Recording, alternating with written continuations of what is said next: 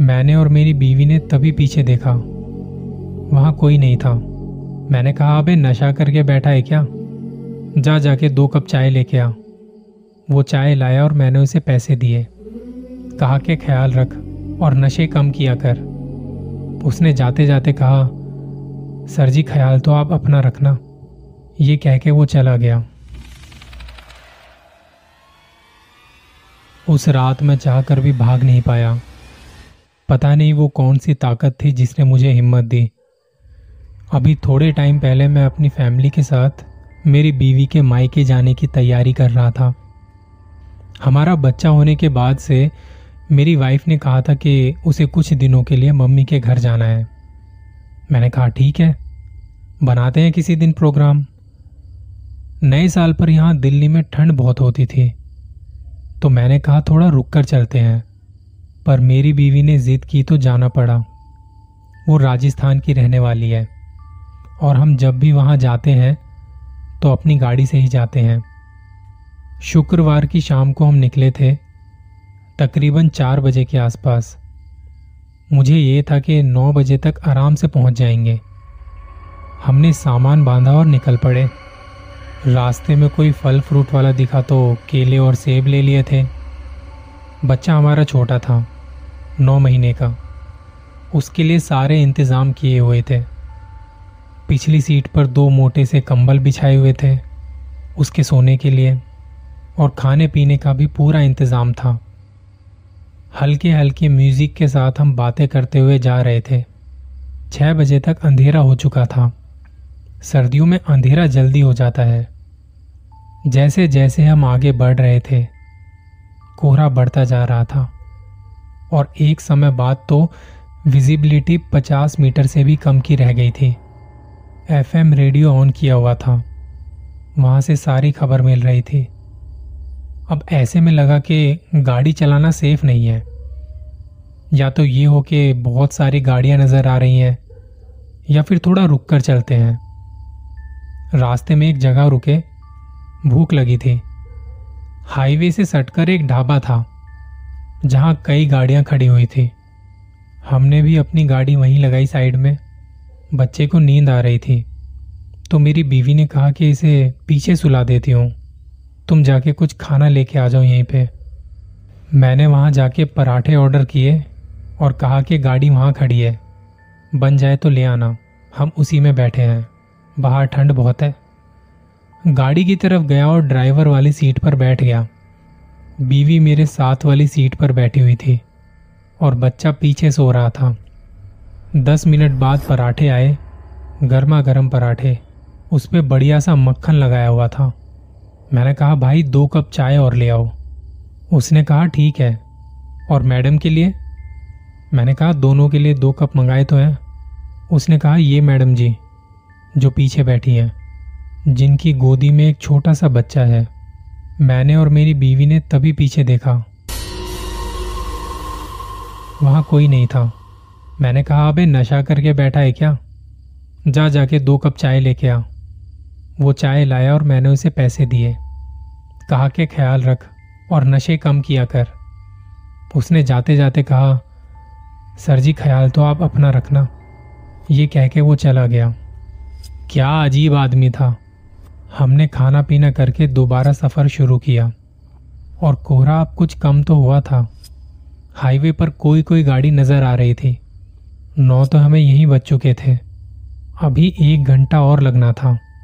गाड़ी के शीशों पर ओस जम चुकी थी। मैंने गाड़ी वहीं कहीं साइड में रोकी और शीशा साफ़ किया। सामने वाला तो साफ़ था। पीछे वाला साफ़ करना ज़रूरी था। मुझे मिरर से देखना होता है पीछे से आती गाड़ियों को। मैं गाड़ी के बैक साइड में गया। शीशे पर कपड़ा मारा। शीशा साफ़ होते ही मुझे लगा कि मेरी बीवी पीछे आके बैठ गई है, क्योंकि पिछली सीट पर कोई नज़र आ रहा था। मैंने तभी गाड़ी का गेट खोला और देखा देखा तो मेरी बीवी आगे ही बैठी हुई थी। पीछे हमारा बच्चा सो रहा था, और अभी तो मैंने देखा कि पीछे कोई बैठा है। मैंने गाड़ी स्टार्ट की और निकले वहाँ से। अब मुझे ये था कि जल्दी से जल्दी घर पहुँचना है, क्योंकि कुछ तो गड़बड़ है जो मुझे ऐसा लगा, और उस ढाबे वाले को भी। मेरी बीवी को मैंने कुछ नहीं बताया, और खुद भी कुछ ज़्यादा ध्यान नहीं दिया इस बात पर, क्योंकि मुझे लग रहा था कि अगर मैंने कुछ ज़्यादा रिएक्ट किया तो जो भी है वो हमारे साथ कुछ गलत कर देगी, मेरे बच्चे के साथ कुछ गलत कर देगी। मेरी दादी हमेशा कहा करती थी जब भी तुम्हें कुछ ऐसा लगे या कुछ दिखे तो खुद को संभालना। डरना मत, क्योंकि अगर तुम डर गए तो तुम्हारे इस डर का वो फ़ायदा उठा लेगा और तुम्हारे दिमाग को तुम्हारे शरीर को काबू कर लेगा। मैंने उस घने कोहरे में गाड़ी को भगाना शुरू किया। मेरी बीवी ने कहा, गाड़ी थोड़ा धीरे चलाओ, बच्चा उठ जाएगा। मैंने कहा, उसे कुछ नहीं होगा। देखो, पीछे कैसे आराम से सो रहा है। मेरी बीवी को और उस औरत को कुछ पता नहीं लगने देना चाहता था मैं। मेरे अंदर एक डर तो था, पर मुझे उस पर काबू पाना बहुत ज़रूरी था। मेरी बीवी और बच्चे की ज़िंदगी अब मेरे हाथ में थी। मैंने अपने सामने वाले मिरर में हल्की सी निगाह से पीछे देखा। वहाँ सच में एक औरत बैठी थी। उसके बालों से उसका चेहरा ढका हुआ था। उसकी गर्दन नीचे की तरफ़ थी। बच्चे को देखे जा रही थी बस। मैंने अपनी बीवी की तरफ़ देखा। वो शायद हल्की हल्की नींद में थी। मुझे याद है उस दिन मैंने जितनी तेज गाड़ी चलाई थी, शायद ही कभी इतनी तेज गाड़ी चलाई हो। हमारी गाड़ी कोहरे को चीरती हुई जा रही थी। मुझे बस जल्दी से जल्दी घर पहुँचना था। मैं लगातार मिरर से पीछे देख रहा था। उसकी गर्दन एक बार भी नहीं उठी। मेरे दिल की धड़कन बढ़ चुकी थी। गाड़ी अपनी पूरी रफ्तार से जा रही थी। घर अभी भी दूर था। हाईवे पर दूर कहीं मुझे ऐसा लगा जैसे जैसे कोई मंदिर है। बहुत से मंदिर बने होते हैं हाईवे के किनारे। जैसे जैसे उस रोशनी के पास जा रहे थे तो दिखाई दे रहा था कि वो एक छोटा सा मंदिर ही है। मैंने अपनी गाड़ी मंदिर के किनारे पे जाके रोकी, अपनी बीवी को उठाया, पीछे का दरवाज़ा खोला, बच्चे को उठाया उस वक्त वहाँ कोई नहीं था। पर फिर भी ऐसा लग रहा था जैसे जैसे किसी ने उसे अपने हाथों से पकड़ा हुआ है।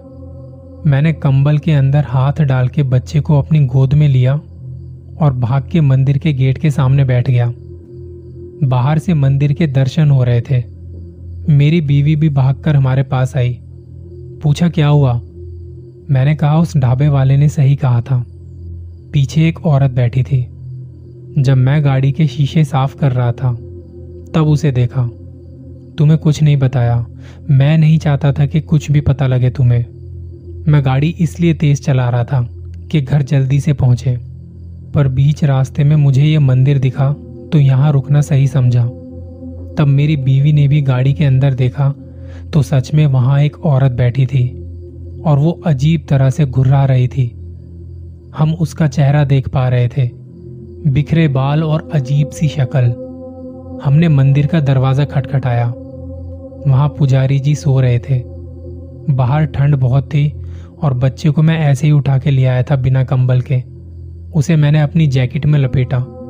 पुजारी जी आए और उन्हें सारी बात बताई। उन्होंने हमें मंदिर के अंदर बिठाया और जाके गाड़ी पे गंगा जल छिड़क दिया। देखते ही देखते गाड़ी से एक धुआँ सा निकलने लगा। मैंने जाके गाड़ी का दरवाज़ा खोला। वो धुआँ पीछे की सीट से निकल रहा था। थोड़ी देर में सब नॉर्मल हो गया। मेरी बीवी ने अपने माई के फ़ोन करके सारी बात बताई। कहा कि थोड़ा समय लग जाएगा। तो घर वालों ने कहा कि वहीं रुक जाओ। सुबह आ जाना, बहुत रात हो चुकी है। सारी रात उस मंदिर में गुजारने के बाद हम सुबह वहाँ से निकले। और गाड़ी की जो हालत रात को थी, सुबह सब नॉर्मल सा था। पीछे दो कंबल बिछे हुए थे। सामान भी सब सही से रखा हुआ था। हम निकले घर के लिए। जाने से पहले पुजारी जी ने हमें मंदिर का प्रसाद दिया और वहाँ के हवन कुंड से उठा के थोड़ी सी राख पेपर में लपेट के दे दी। कहा कि जब घर पहुँच जाओ तो ये प्रसाद बाहर किसी गाय को खिला देना और ये राख घर के मेन गेट पर रख देना। हो सकता है बच्चे को बुखार आ जाए। डरना मत। वो ठीक हो जाएगा। घर पहुँचे तो सबसे पहले माँ ने कहा कि तुम दोनों नहा लो और पानी में थोड़ा गंगा जल डाल लेना।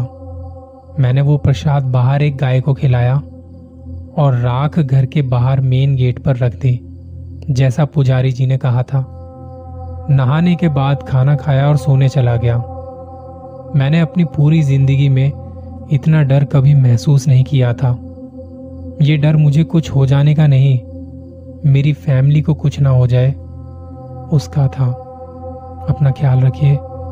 जल्दी मिलूँगा किसी और कहानी के साथ।